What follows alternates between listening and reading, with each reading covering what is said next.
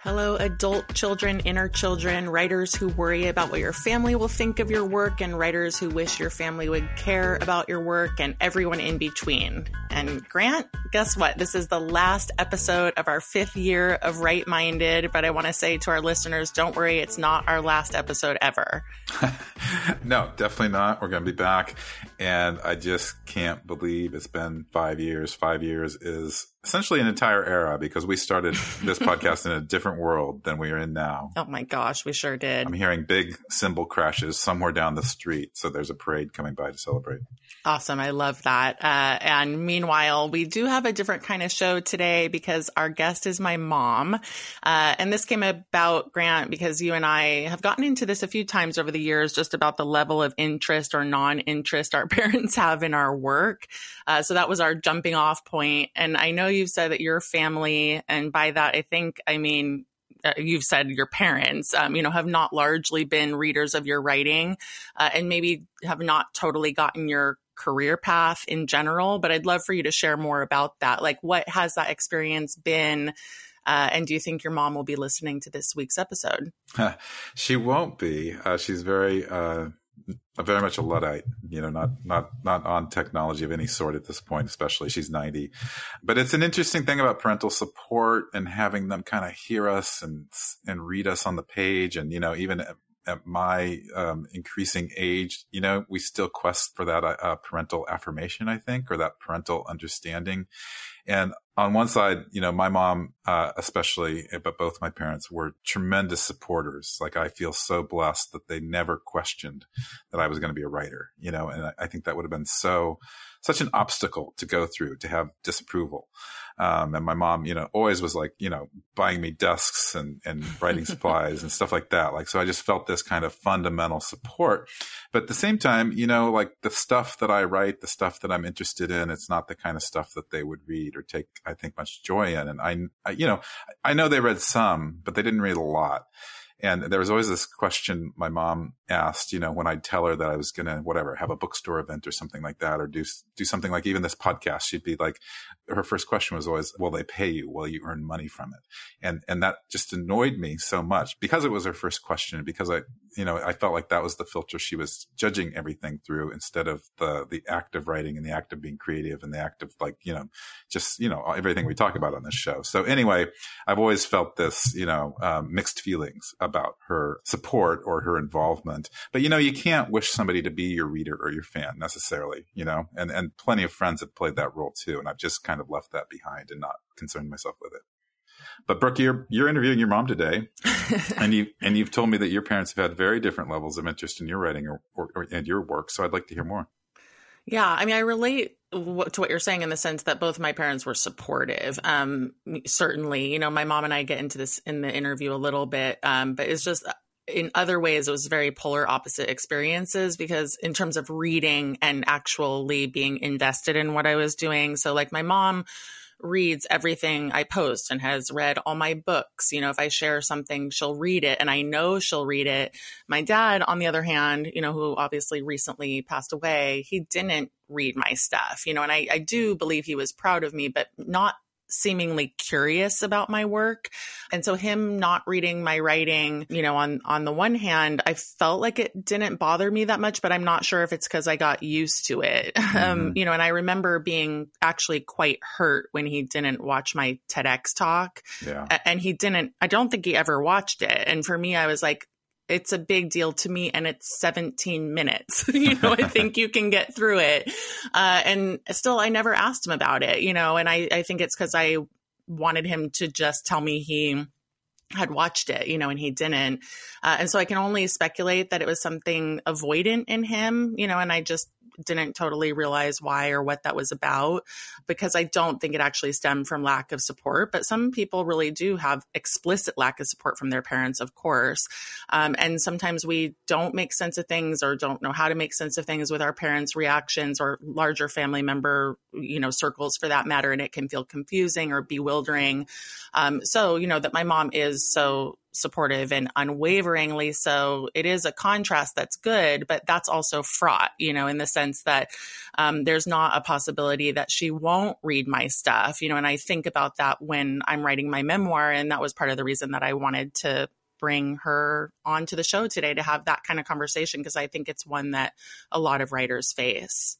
Yeah, I like how you phrased that the the tension of your father not having the curiosity, you know, because what we do, you know, we're making ourselves so vulnerable on the page. You know, we are kind of giving ourselves to another.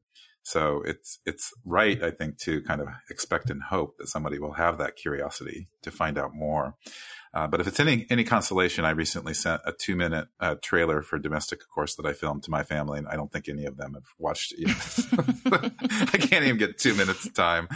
But yeah, but you know, I think I, I I'm I'm thinking about what you said about your mom and the fact that she will read everything, which is a kind of man. I don't know. Now now I'm feeling a little bit grateful that my mom doesn't read everything because that actually does give me a certain freedom on the page and freedom with my subject matter and my words and my sense of who is a readership, which definitely informs what you write.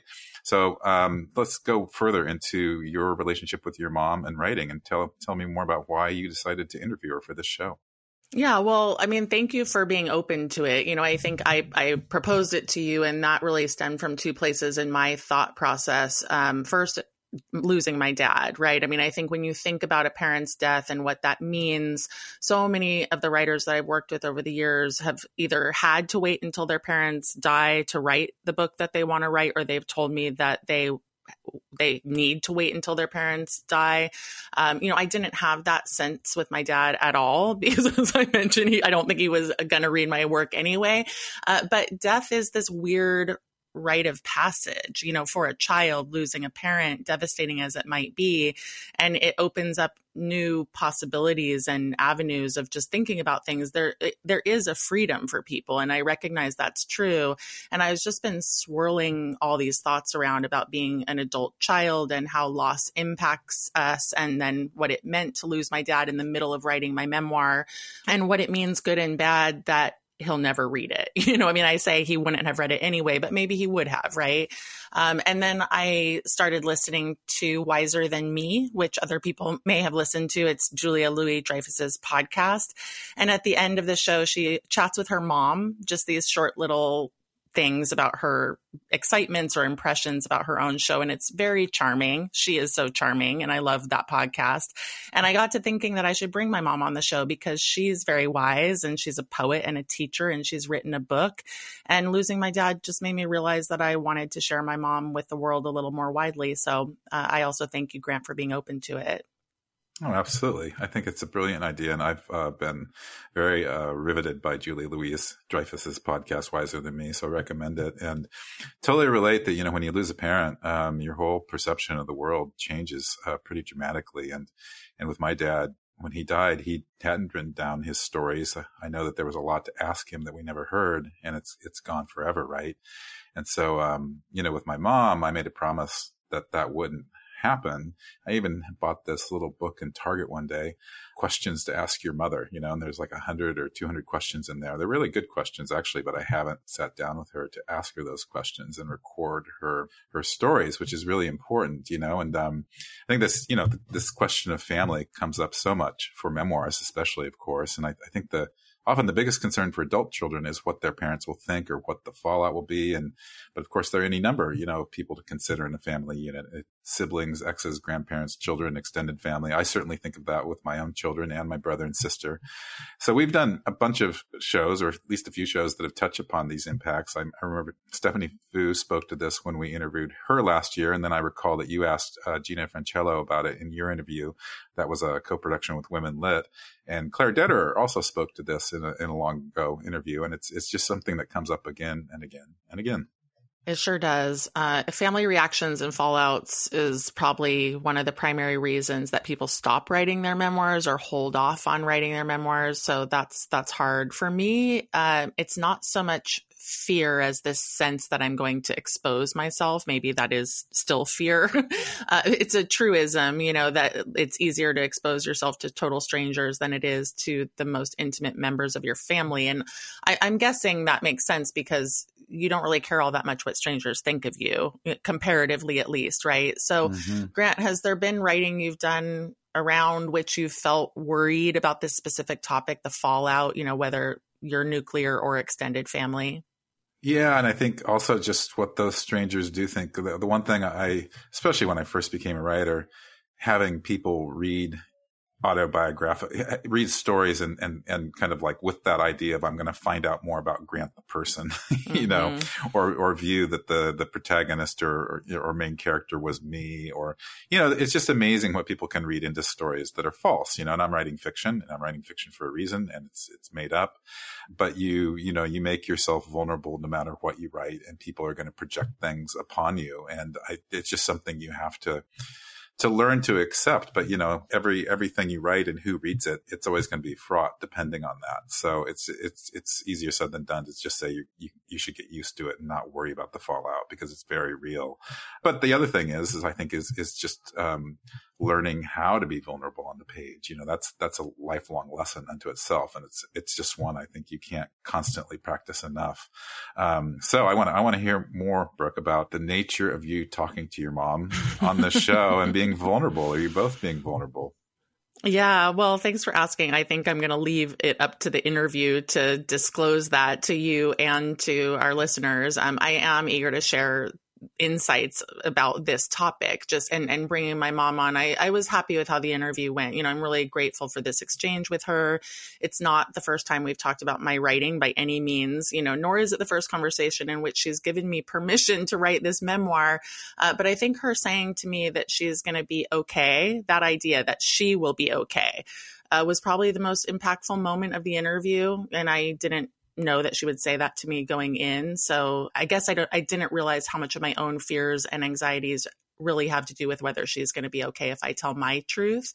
Uh, so I, I hope that the rest of this conversation will be helpful to our listeners uh, who might be on their own journeys with this. You know, I certainly talked about the idea that our parents especially can continue to be with us and do continue to be with us from beyond the grave. So it's not something that's irrelevant to people who've already gone through loss.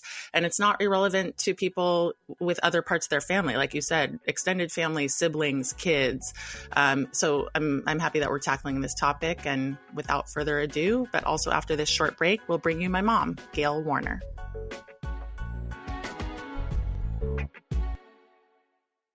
Welcome back, everyone. Today I have the very distinct and unique privilege of introducing my mom, Gail Warner, as the guest on Write-minded. And I am doing this interview on my own, partly because Grant and I agreed that my mom and I have a deeply established rapport and that the questions she and I might explore together would probably go to the heart of things a little bit more quickly if it was just the two of us. So, hi, mom. Hi, I'm glad to be here. Well, I am happy to have you, and I'm excited about the conversation we're going to have. And before we get into it, I'm going to read your bio so that our listeners can know a bit more about you and your credentials aside from just being my mom. Gail Warner, MA, MFT, is the author of Weaving Myself Awake Voicing the Sacred Through Poetry, a collection of poems that she began writing to express her journey into her own strength, the feminine, and the sacred. In 1994, she founded a retreat center named Pine Manor, where for nearly 30 years, she facilitated countless groups and collaborated with many teachers and healers to provide deeply reflective and healing offerings. In addition to developing Pine Manor, she's been a psychotherapist for more than 30 years.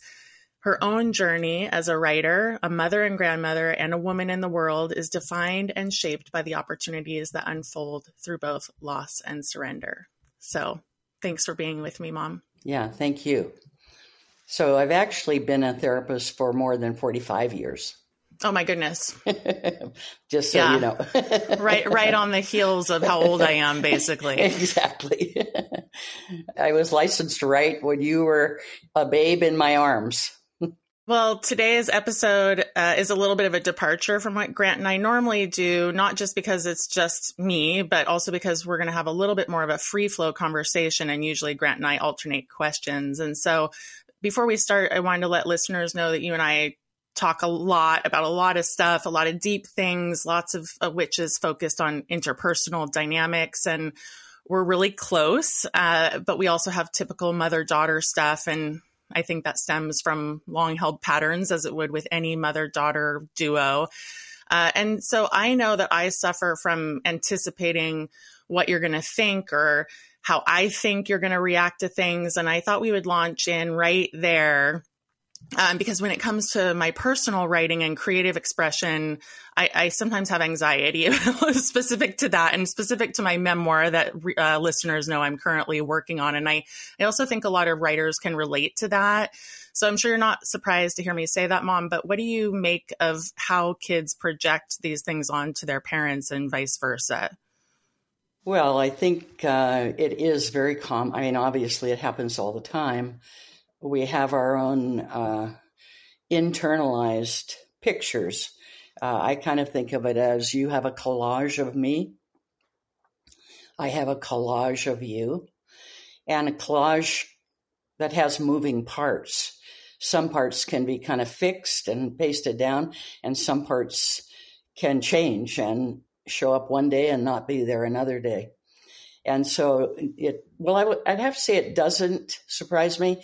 And again, it does surprise me. And part of that is because my picture of you is as filled with passion and confidence and out there in the world. And so I don't tend to have the scared, anxious kid in, you know, on the front of my collage when I see you. I mean, not my scared, anxious kid, your scared, anxious kid. Right. I don't tend to, once in a while I see it, but it really isn't my main way of seeing you. Yeah. And it's interesting because I think what I project also is some of the fixed stuff is is also fixed from old places right and and you've changed a lot and i think that's another thing is like sometimes parents don't give their kids room to be different or to grow and vice versa, right? Absolutely. Kids can kind of think that their parents are the same as they used to be. And I think historically, you know, I've felt that you've been reactive to you know some of the feminism of you know my time at seal press and i remember specifically when i wrote Write On Sisters that there was a strong reaction that you had to this idea of writing like a motherfucker. We don't usually cuss on the show, but we have to today because it's part of the story.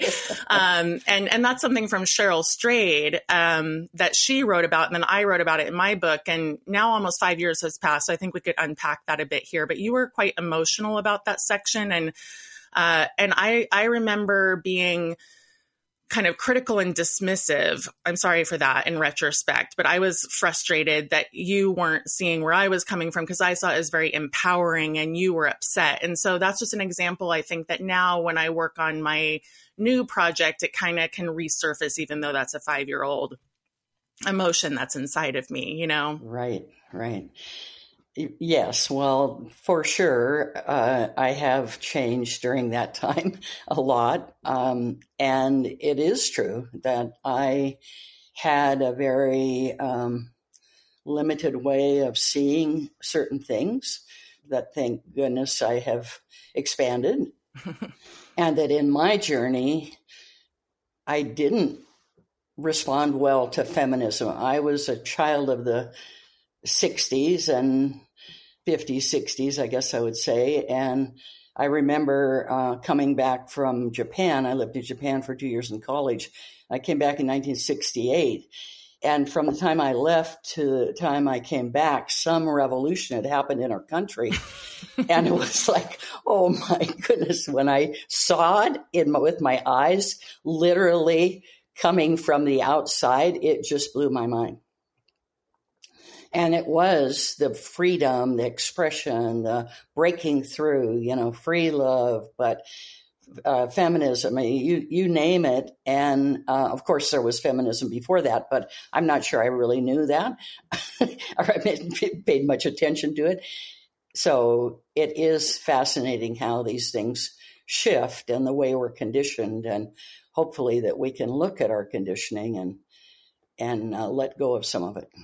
Well, again, it's interesting because I worked at Seal Press for all those years and I was 28, I guess, when I took that position. And I had grown up in a family where dad was a pastor when I was growing up, and you both were quite religious. We went to church, um, and and that's shifted. I mean, we're in a very different place. You're not so religiously inclined these days, but I think it's an important conversation. And you and I were talking about it a bit because I, I do think that religion and not just Christianity, obviously, you know, we could be talking about Judaism or you know the Muslim faith or anything that when kids in particular are writing their stories and they're sort of breaking out of what is maybe deemed to be okay within the confines of that religion it feels really scary and and i'm a bit disconnected from that i think because my journey has been sort of long without it but it's still in me you know and i mm-hmm. find that interesting right like that some of the stuff that i'm writing about in my memoir for instance about falling in love about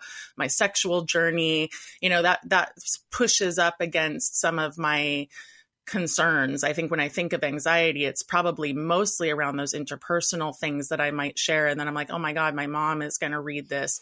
um, you know, so I, I, I, think that's a lot of where it stems from, you know, whether it's like sex, identity, religion. Uh, and I'm sure you can relate to that, but I'm curious what you have to say about it. yeah. Uh, it's funny because when I think about my own mom, it's like, oh my gosh, would I have had that feeling with my own mom? Absolutely. Uh, maybe in spades, maybe more, you know. Probably um, more. because my mom was much more repressed and uh, limited than I've been, you know. So it's again funny the picture we have of ourself, you know. And but I I totally get it, and I I would hope that uh, that that picture that haunts you in a sense can be right sized that you can kind of comfort the child in you and and uh, reduce the size of that critical or disapproving parent well, talking with you about it has been one of the best ways through it, you know, and I know not everyone has that luxury and some people's parents are haunting them from beyond the grave, you know, I mean, well, these things way inside of us, you know, they're sort of part of us. Um, I did want to ask you though, because you just said that about like if your mom had read your book and you had your own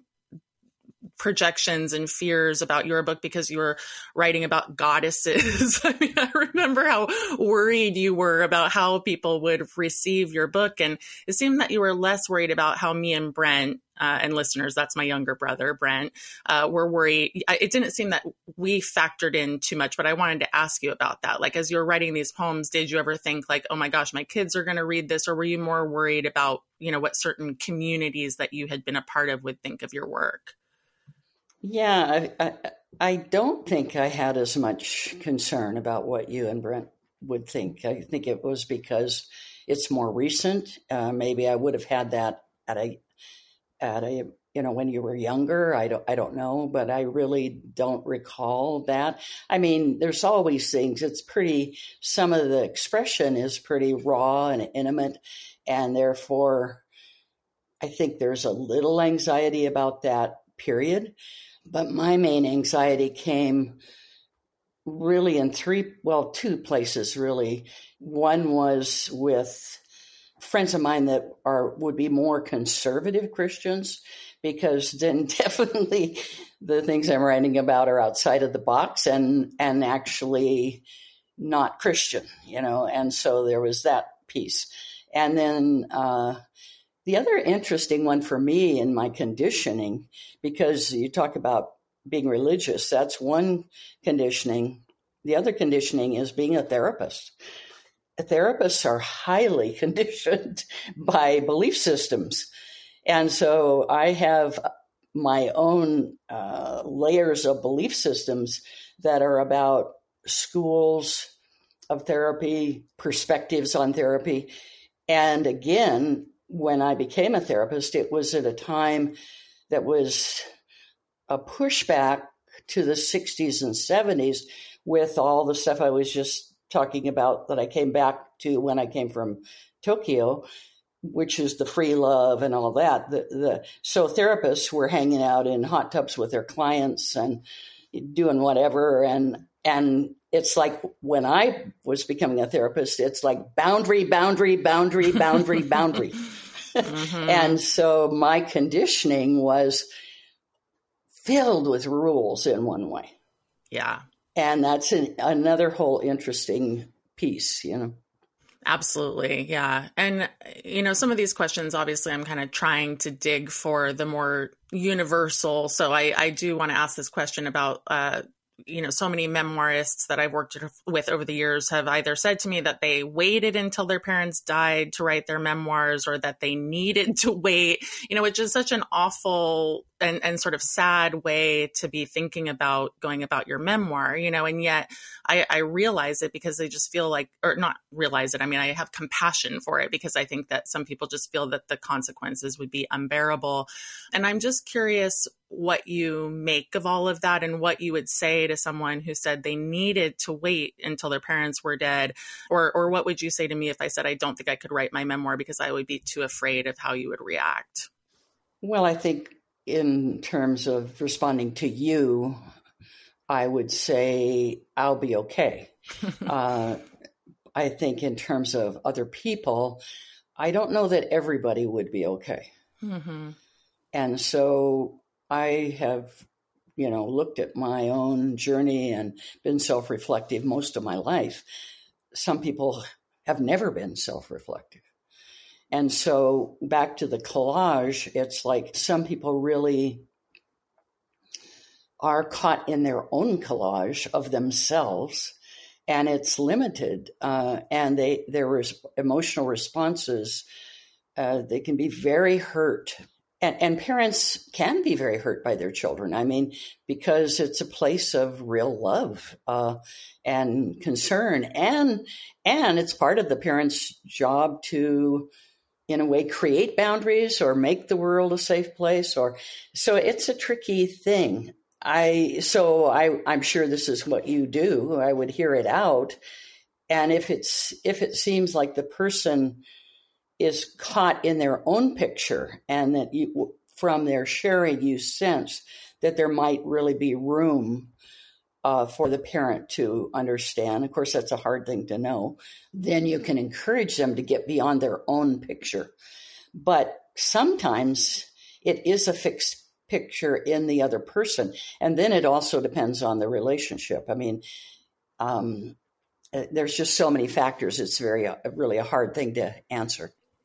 I think it's right because um, you know it's it's incredibly exposing. Sometimes people talk about like airing the dirty laundry. Sometimes people are really writing from a place of vendetta or gotcha. Exactly. Then they need to get past that. You know, I mean, there's so much personal responsibility in memoir, and one of the things that I'm trying to do, especially since I'm writing about my relationship with my ex you know is is to do right by her right like not to have a moment that feels like resentful or angry over things that happen but to take that kind of personal responsibility and and it, that's why it's just so crucially important for people to have some some distance or at the bare minimum um that's that self-reflective aspect that you're talking about Yes. Well, uh, recently you had a 78th birthday party. Uh, our whole family was there, and Brent got up. Well, we both did. We both told stories, but one of the things that you and I laughed about is that Brent specifically shared a story that you had a real sailor's mouth and that you cussed all the time when we were growing up, which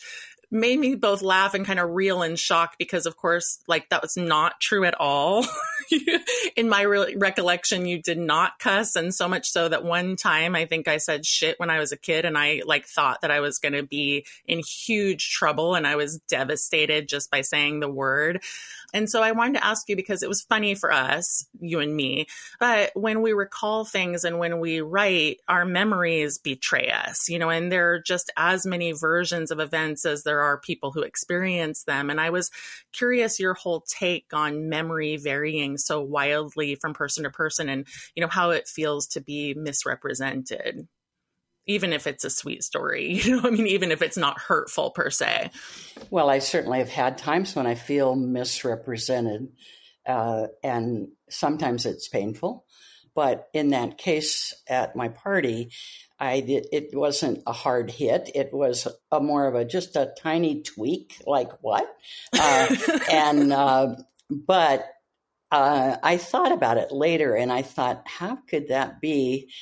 And I and I can kind of understand because I was thinking of one particular experience, and this is what can happen. I mean, a child can absorb a particular experience that becomes again fixed on the collage and then it becomes the lens and i was thinking about when my dad was who was a stroke victim i brought him home to our house i was a single mom at the time and i'm guessing brent was a five so you would have been eight. I'm thinking that that's probably about the age.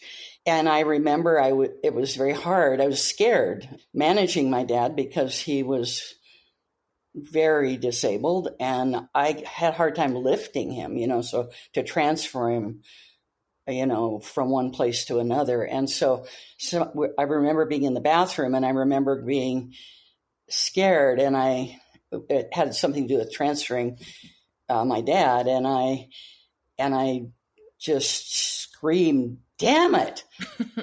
mm. And, and I remember Brent was crying later because he could feel my emotion. And then he said, You said damn it to me. and so, I mean, that's just an example. I mean, I'm not sure. I have no idea that that might be just uh, one little thing. But I think the again, it's the power of the parent. Uh, and it's not like uh, the other thing is that I was also in a time, and even though I agree with you, I didn't go around swearing all the time. I also was working in my own therapy at the time and I was learning to deal with my anger. And so I actually was more expressive my of my anger, kind of letting it through more than I had before that, where my anger had been very tapped down. So whether I swore or not, he could have felt my anger and that might not have been he might not have been used to that or comfortable with that. Who knows? But um, it is fascinating to to think about. Yeah. Well it is just interesting this whole idea that siblings will have such different experiences of their own upbringing. Yes.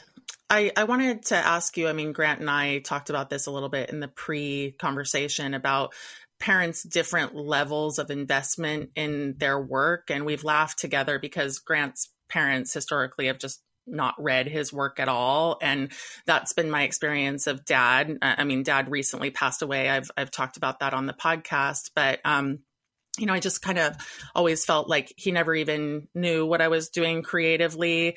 Um, and it just wasn't really on his radar, which sometimes was hurtful and sometimes was a relief. you, by contrast, have been very invested in my work, right? So I know you're going to read what I write, even on Facebook. And when I did my TEDx talk, you live streamed it the day of. you know, I know you don't listen to every episode of the podcast, but I know you listen. And so that's very different. You know, I mean, that's a kind of thing where it's like, uh, both an anticipation that what I write is going to be consumed by you. And also, if you didn't do it, I think I would feel some sadness, you know. So there's all these multi layered things going on. And it's interesting that I have both of these experiences. So I, I just wanted to ask you about that, like um, this jumbled mess of contradictory emotions, I guess, that all of us have around yeah. how we're received by people we care about. Yeah, well, I think that is uh, you hit it on the the, uh, the nail on the head. Uh, it's it's people we care about. It's the you know the more that we care, the more it tweaks us in some way. And you used the word investment, and I and I, and I laugh at that because when I think of the word investment, I kind of think of invasive, and it's that it's my that I'm you know it's about me and my experience is really and I, and I've also thought about this since we've talked about it um, that my whole life has been about learning to express myself. You have lived your life expressing yourself. Some ways you've expressed yourself in ways that you know generationally like i was saying i'm more was i'm like compared to my mom oh my gosh but then i sort of see you compared to me oh my gosh mm. and so i actually mostly delight in the expression um, because because I, because I love expression, you know. And so mostly like your TED talk, it's like, oh, wow. And also like, I don't know that I could ever do that. I've always been, I have done some public speaking, but when I, particularly when I was a little bit younger, maybe 50s or early 60s, I was frightened of public speaking or nervous about it. And I, I think that's changing some now, but it's just interesting that, um, the investment for me, I, I've never wanted to be invasive, but I think I've always been afraid that I'll be invasive with everybody, not just with you. And then sometimes people will say to me, Are you kidding me? You're the least invasive. But that's my fear. My fear is I'll be invasive. Right. And so sometimes when your fear is something, then you're hyper correcting it yeah. to a certain degree because i yeah i i agree. I i am your daughter and i don't think you're invasive. Um i i wanted to go back to weaving myself awake and sort of circle on this topic that you've been talking about you know like what would it have been like if your parents, my grandparents, who I called Papa and Buff, had read "Weaving Myself Awake." But I, so I do want to ask that because uh, you you've sort of been like, "Oh my gosh!" But you know, what might that have really been like? And I'm curious too about your dad, who I think was a little more. I don't know, maybe would have been more receptive, or um, I'd be curious to know your thoughts on that. And then also just what brought you to poetry in the first place, because you wrote this book in your 70s wrote and published it in your 70s and um and and you really just took to poetry and all of a sudden we're writing all of these poems and um and it's a beautiful book of poems. And I I love so many of them and I've turned back to them and we're going to get to hear a couple of your poems before we end today. But if you could talk about those two things. Yeah well I think that uh I think that my parents would have had some difficulty with public exposure. That that's always been something i that's a, a, part of me that i'm sure you have felt. It's like i have always been big on differentiating between public and private and so if somebody want going, going back to motherfucker you know in therapy sessions i've certainly had people screaming fuck fuck fuck whatever and it doesn't faze me. So it's not like, but public is a little different thing. Uh, I mean, I, when I say public, I don't mean public in a group or something. I mean public out on the internet, out in a book, out into the world. So this public private thing has been a thing for me and still to some degree is. My father was by far the more public person and my mom far the more private person but I think they probably would have been similar to me in the public versus private. My father was Catholic, but my mother wouldn't marry him unless he agreed not to raise us Catholic. And so he was a sort of a hidden Catholic, but he had a devoted heart, really, in terms of his faith, I would say. My mom was, on the other hand, afraid of and pushing away from religion. So here I turn out to be a born again evangelical Christian by the time I'm in high school. so imagine what that does for them. Uh, so they were, they both had concerns about that, but very from from very different lenses. And uh, and my, I would say my dad was the one who, eh, using your word, was invested in terms of his expression. My dad was the more expressive. And so he expressed himself around whatever I did or was involved in. My mom, not so much. She didn't express herself much. And so it's a very different experience. Um, but it's just the opposite as your, of yours in terms of it was my dad who was the engaged, involved, and and opinionated. I again don't tend to see. I'm sure I'm very opinionated, but it's not my picture of myself. And I think it's both. I think I can be very mute on my opinions, and I think I can be opinionated. Well, maybe therein lies the complications is that people are are different things and show up different ways and exactly. you know you can kind of be one way and be another way but i did want to come back to this question of coming to poetry later in life and yeah. and and just the openness to receiving these poems and putting them on the page and then deciding that you wanted to collect them into a, a book project yeah so for me it was a beautiful experience that i i wanted to be able to have a language for my for what was sacred to me because the language I was housed in, as particularly as an, I am not anti-Christian at all, but I also have morphed into ways that have language beyond that belief system. But what I found myself feeling was that other people can express their faith and their belief, and I'm not finding the language that feels like it's my language. And that was my journey to how do I voice what is sacred to me? And I actually did some coaching at that time. Uh, and so I had a wonderful person who was my sacred listener who basically listened and encouraged me. And so I had a witness to be able to verbalize in in ways the things that were for me at that point unexpressed. And that again has to do with the feminine, because for me, I had rejected in a way my own feminine. I say that again.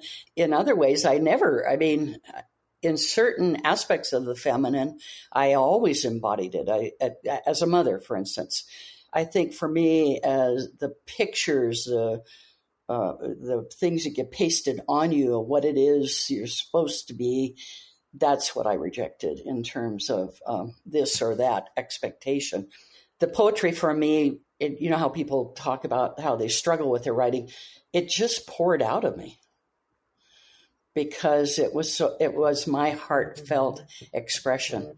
And uh, and and a lot of it I was expressing one on one to another person or maybe I was writing about it but then expressing it or I shared it with my friends. So it was a it was it was profound for me and still is.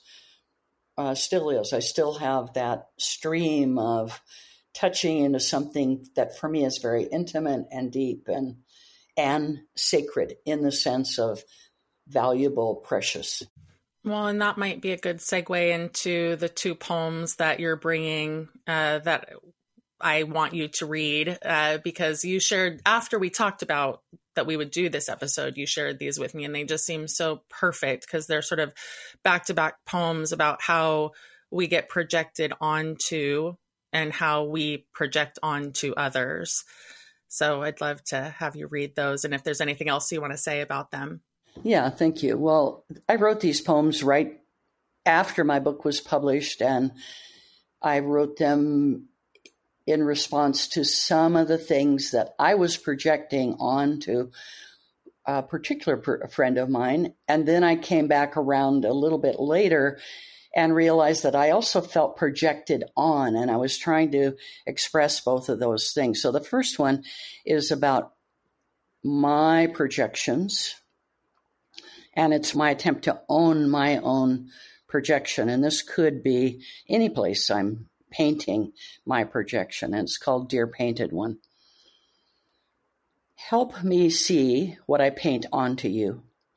I paint my irritation on you. I paint my mistrust on you. I paint my fear on you. I paint my disappointment on you. I paint my distance on you.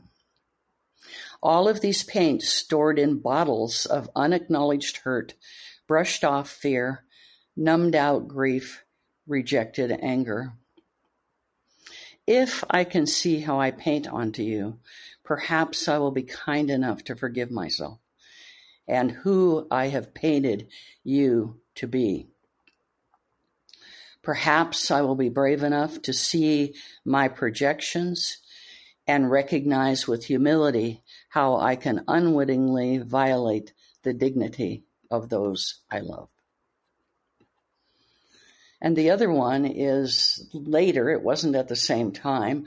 I got to thinking, well, yes, that expresses my, I'm taking ownership. I'm looking at how I project. But what about when I'm really hurt because I'm really feeling like somebody is putting something on me that is not fair, that is not my truth? That's a very different thing. And that can be very upsetting to, to be the recipient of someone else's projection and sometimes somebody else's projection is pure paint. It's like there's only a speck of it that's matching who you really are. and so this is called the messy art of your own transformation. Can you see that you paint your irritation on me? You paint your mistrust on me. You paint your fear on me. You paint your disappointment on me. You paint your distance on me. All of these paints stored in bottles of unacknowledged hurt, accumulated fear, numbed out grief, rejected anger. If you can see how you paint onto me, perhaps you'll be kind enough to forgive yourself and who you have painted me to be. Perhaps you'll be brave enough to see your projections and recognize with humility how you can unwittingly violate the dignity of those you love. Put down the brush, pull the canvas out of storage, paint with your hands the messy art of your own transformation. I love that last image because everything we're talking about can be messy. And understanding ourselves and understanding others can be messy. And yet there's an art to messiness. You know, it's like, I mean, messiness can also be an, a wonderful way of moving into artistic expression. And so, in that sense, I I'm grateful for it. I'm grateful for the journey we've made, uh, which I think has been a huge journey in the last, you know, 15 years. I don't know what time frame I'd put on it, but a number of years because we've been able to risk these things. So I'm, I appreciate you, uh, of course, love you and adore you, and but appreciate that you've risked with me, and uh, I, I, I love that, and I and I and I think I have also learned, and I'm learning to risk with you. Uh, well, I want to say that right back to you, Mom. Thank you for doing this today and for risking with me. And not everybody is going to be so lucky to be able to have such an open conversation with a parent or a sibling or someone else that they're worried about in some capacity. But really, the reason I wanted to do this show with you is just to open up and say, these conversations have been helpful. This is not the first time you and I have talked about my writing. Um, it is the first time we've done so publicly, and it, it gives me. It's like I feel like I can breathe, you know, because it's just saying out loud the things that I'm concerned about, and then being received you know, again, you said not everyone can do that, but we hope that we can open up some brave spaces for others. Yeah. And the, I guess the final thing I'd like to share is I remember seeing a film sometime when I was studying to be a therapist, and it showed little children like one years old with parents and you know the it, you know they're six to eight times bigger than the child and then it showed pictures of adults with creatures that are six or eight times bigger than they are. Mm. And I, I'll never forget it because I thought, oh my God, it's like a child has this gigantic adult that's carrying all of their own and just like a, the, their own bottled up feelings, their own their own stressors, the ways they've been hit and wounded and hurt in life. Their rages, they're this, they're that. And it's amazing that we do as well as we do in some ways. And some people don't do as well. Some people are very traumatized and wounded and struggle with it forever.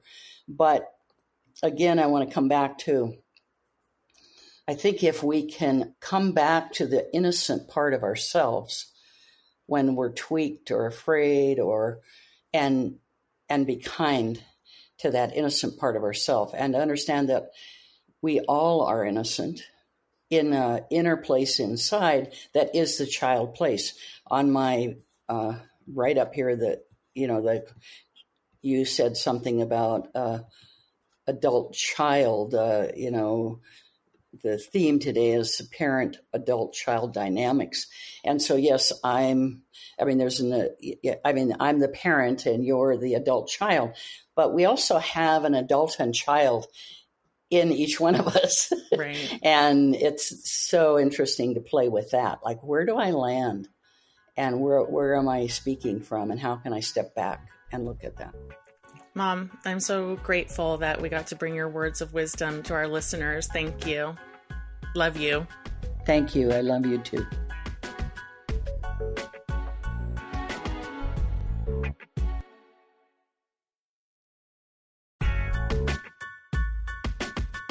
Well, thank you everyone for listening to this interview with me and my mom. It's been a great honor to do this with you, Grant, for five years. And I want to thank Jeremy, our producer, who's behind the scenes for every single episode and who edits with such brilliance and does all the heavy lifting. So thank you both. Uh, and to all our listeners, have a beautiful, relaxing August. And please do tune in because we have the episodes, uh, Grant, with our best ofs. That was kind of fun to choose those. Definitely. You know, it's so great to, to go back and revisit past podcasts. So I'm just going to give a big plug that, that our listeners should go back and look through our episodes for, for past guests. Uh, they're just as relevant today as they were when we initially uh, interviewed them, even five years ago. And uh, I'm looking forward to our, our 10th anniversary, Brooke. So five more years. Yeah, let's do it. Happy summer, everyone.